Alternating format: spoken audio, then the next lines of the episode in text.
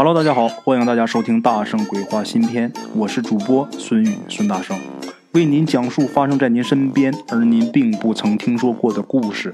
每天晚上，《大圣鬼话》与您不见不散。OK，各位老铁们啊，咱们今天这个故事要倒退到三十多年前，咱们要从那个时候开始讲起。故事呢，发生在我们辽宁省瓦房店市。我不知道大家有没有知道这个地方的啊？瓦房店，那个地方啊，有这么一个村子。当时啊，这村子里边有这么一家，他们家呢住着三口人，哪三口呢？一位母亲，还有两个儿子。这是一个寡妇守着两个儿子过啊。他们家这个老大呀，就这个大小子，当时能有十六七岁。这个二小子呢，能有十三四岁。他们两个的爹啊，就这家原来的男人，是在他们那个附近的镇子里边啊，给公家开车的，开那个解放车。在这两个孩子啊，呃，老大在十三四岁的时候，老大十三四岁的时候，他们家这个男人呢出车祸就去世了。去世之后啊，这家这个女人，就这两个孩子的妈妈，一直没有再找。因为守着两个儿子过嘛，心里边有底，他有依靠。我就是难几年，我俩儿子长大了，那我还是一家之主。他女人她放心，这玩意儿就是这么回事啊。我不知道大家有没有注意，他要是带着一个女儿过的，一般他都会找；但是他要守着儿子过的，一般找的几率就稍微会小一点因为家里边有这么个小男人，是吧？长大以后能给他顶门立户，这女人心里有底啊，真是这么回事但是如果要是守着女儿过，带着女儿过的话，他大多数都会找，因为姑娘一长大了要嫁人，嫁到别人家去了，就剩自己孤孤寥寥的，是吧？孤孤单单的，自己一个人也难过。这家啊，这母亲呐有俩儿子，他就没再找，一直带着两个儿子这么过活啊。因为这个父亲去世的早，这个母亲呢又没有什么正式的工作。他家里边啊没有固定的生活来源，过得比较艰辛。大家能想象得到，这个寡妇带两个孩子的日子难呐，跟家里边有一爷们儿那差太多了。他不光是这个经济上困难，自己这个精神上他也困难。别人家都有男人给撑腰，自己没有，那什么感觉啊？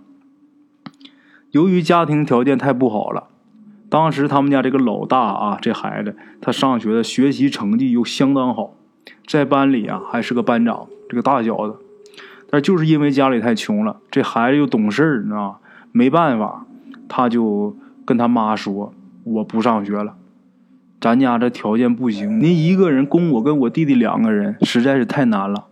这样嘛，我不上学了，咱娘俩，咱俩供我弟弟，那就轻松多了。”这个孩子特别要强啊，他是主动要求，就是这个我不念高中了，跟妈把这个话一说出来。他妈当时也很纠结，说你不上学你干啥呀，儿子，你学习还那么好。老大就说我不上学，我打零工，我要养家。然后呢，当时他一有这个想法，这小子跟他妈商量完之后，他妈当时也实在是太难了，真是太难了。然后啊，这个孩子去学校就跟学校老师就说了，我不想读了。学校一听到他不想上学了，当时学校这个校长啊和老师都觉得这孩子可惜了。那学校长跟老师一趟一趟来他家里边，来了好几趟，好几遍。那意思就是，你家里要是实在困难的话，学校这个学费我们不收了。中午吃饭呢，还可以跟咱们这个学校的老师、校长他们一起在学校食堂吃，我们就收你一个成本钱。就是你这一顿饭，咱也不挣你钱，就收你个成本钱。另外一个，你自己这个书本钱你自己掏就行，别的能免的费用我都给你免了。这孩子学习好，以后肯定有大出息。你现在你说你不上学了，那太可惜了。好说歹说，这老师校长一遍一遍的来，一遍一遍的劝啊，那孩子他妈肯定同意了。但是呢，这老大呢，这小子就说啥也不干，啊。现在就是咱们要回想起来，当时这个小子真是特别的懂事啊。没办法啊，那孩子人家就说什么不念了，那学校人家来劝几次，那人就不上，那有什么办法？也不能给他绑去啊。那学校学校就只能放弃了啊。老大退学以后年龄也不大，也就是十五六、十六七的样子啊，具体多大咱们现在也记不清了。也就是十五六岁。他没什么技能，十五六岁的孩子，他刚从学校下来，他能会干什么？你不像说你有手艺是吧？你会个水水电工啥的，是吧？你哪怕你会砌个墙，你会个瓦匠，你会个木匠都没有。孩子太小，什么社会经验也没有，然后也没有什么技能，就只能啊去出苦大力卖力气。卖力气倒是行，十五六岁小伙子那身体也不错了。他就啊去附近这有这么一个砖厂啊烧砖的这么一个砖厂，他去干小工，干小工就是给人人砖什么烧好，他往出推砖。这活不需要什么技能，你只要是出力气就能赚着钱啊。这个老大呢，在这砖厂啊一干呢就是干了两三年。平时啊，这老大那他真是这个孩子特别孝敬他母亲。而且他还特别心疼他弟弟，他就在这个家里边担任起来本应该是他父亲所担负的责任，这孩子都扛起来了。对这个妈呀和自己这个弟弟特别好，有点好吃的，还有或者是有点什么像样的衣服啊，那都先可着弟弟来。然后就对周围这些人家的这些小孩什么的啊，他不光对自己弟弟好，就对这些孩子也都好啊，然后也从来也不欺负别人。自己呀，虽然是挺老实的啊，但是谁也不敢欺负他。这人就是这样，很仁义，很仗义，老老实实，从来不欺负别人。但是别人也没人敢欺负他。他弟弟有一次在学校啊，就因为点事让别人给欺负了。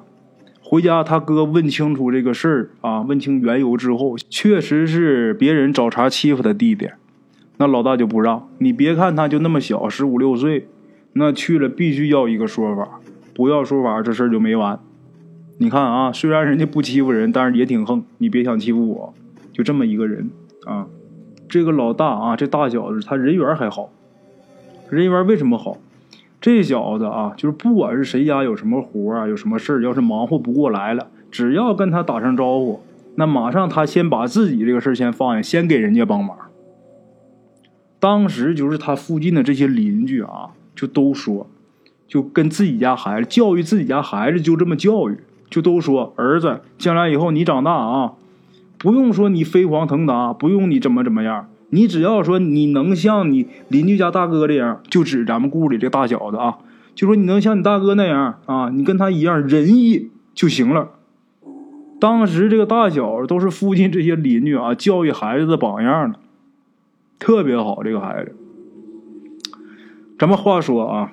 有这么一天中午，这个大哥呀上工回来，他干活啊是分上下午，上午干完活呢，中午回家吃饭，吃完饭呢稍微休息那么十分八分的，再从家里边走再去啊。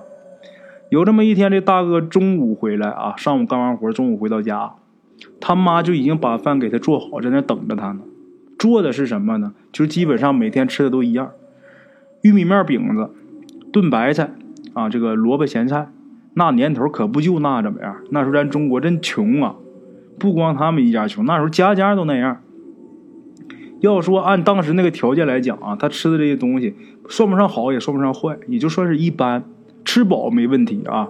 那时候粮食金贵啊，吃粮食都是凭这个粮本领粮，就基本上啊，他们一天都是三顿粗粮，有点细粮啊，像什么大米、白面什么的。他得留着，留这个逢年过节吃的。另外留着干嘛？就是截长补短的，给这老二吃点因为当时老二上学，他用用脑子。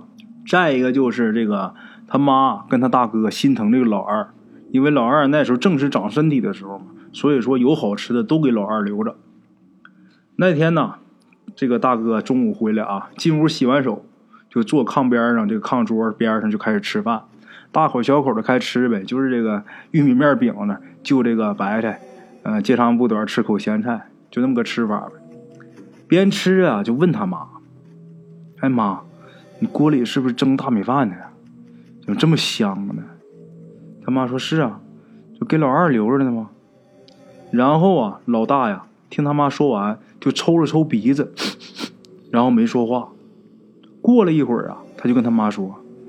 妈，我也想吃点儿。他说这话的时候啊，他妈当时没当回事儿。他妈就说：“哎，你今儿别吃了，这月底就剩这点米了，一会儿你弟弟放学回来，你吃，你再吃完他该不够了。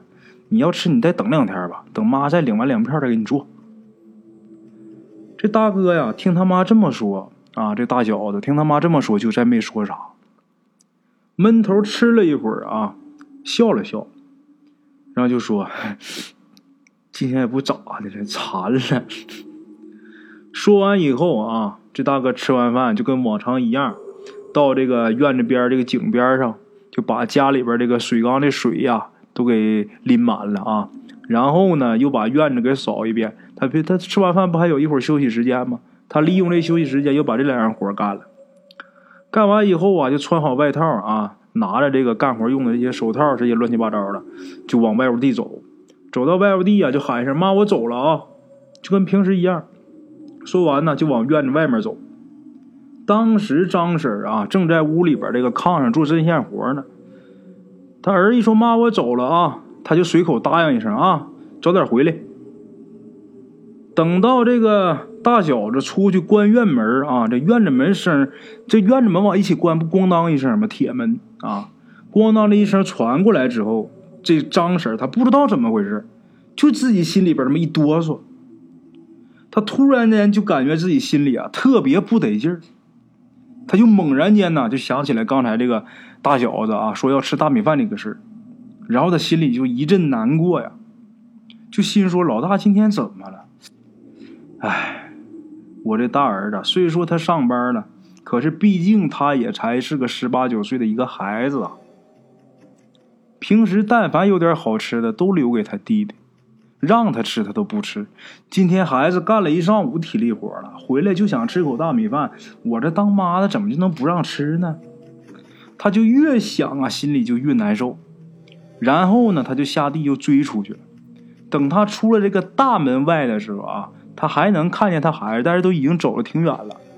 走挺远，他再想追呀也追不上了，越走越远。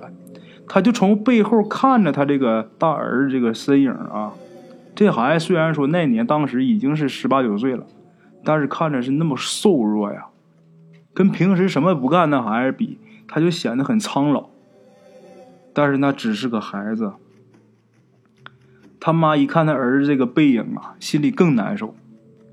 进屋之后这一下午啊，这张婶这心里头就是堵得慌，而且啊，就是毛毛躁躁，他静不下来，心这烦呐，就寻思啊。今天晚上我怎么的我也得给我儿子焖锅米饭吃，没米我就上隔壁去借去，我先借点，等月初我领完粮我再还。自己正在家想着这个事儿呢，突然间听到外面传来一阵急促的脚步声。这时候啊，有一个人慌慌张张的就直接冲进了他们家，一看这就是有急事儿啊。张婶认识，一看谁呀？这是跟自己儿子一起上工的，这人叫小孙，姓孙啊，叫孙铁。一看是小孙儿，还没等张婶吱声呢，这个孙铁就很急促的说：“婶儿啊，坏了！你家老大出砖的时候啊，让这砖垛给砸倒了，现在都没气儿了，你赶紧去吧。”这一句话一说出来之后，张婶就感觉自己呀胸闷。就感觉自己心拧着劲儿的疼，晴天霹雳呀！啊，后面啊，咱就不讲了，大家也都能想象得到。咱们直接呀，简短截说。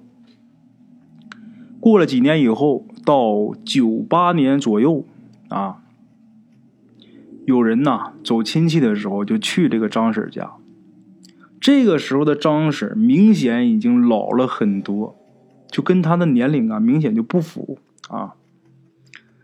这个邻居啊，跟张婶唠嗑的时候，知道老二现在挺出息，考上一所很不错的大学，而且这个二小子对张婶也很孝顺，这也算是张婶的一个盼头啊。唠嗑的时候啊，这个来人，这来串门的人啊，也是一直在就是避免就是唠他们家大小的这个话题。因为不能揭人家短儿啊。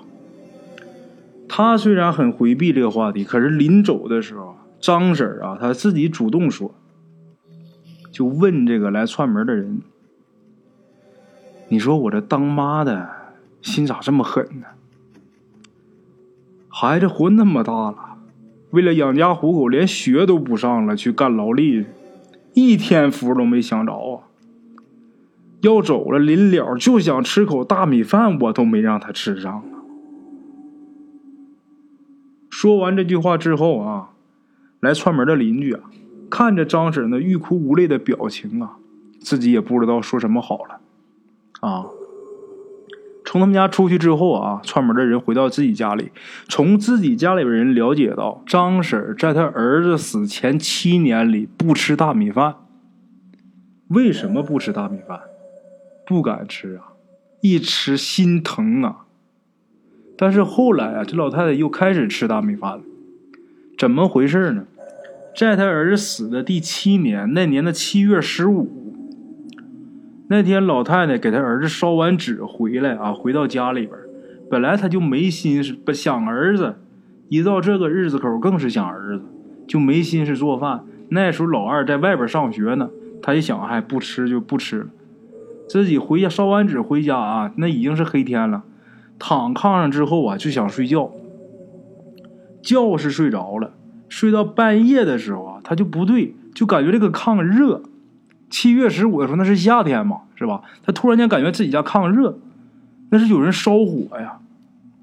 老太太赶紧起来出去看，到这个外屋地一看的时候啊，这个厨房一看的时候，就看见他们家老大的背影啊。在院里边往外走，老太太一看呢，我再一想，今天这个日子就知道儿子回来了。老太太就哭天抢地的往出追，到院里一把就搂空了，他儿就没了，就感觉他儿就变成一股气啊，就没了，就升上去了。这老太太呀，在院里哭了好一阵啊，大伙也都劝她啊，邻居都哭出来了，就来劝她，你肯定是想儿想的，你花眼了。就这么扶老老太太进屋，可走到外屋地的时候，那锅还冒着气呢。他们家那那口大锅呀，老太太伸手把锅盖一掀开呀，那锅里边一锅大米饭呐。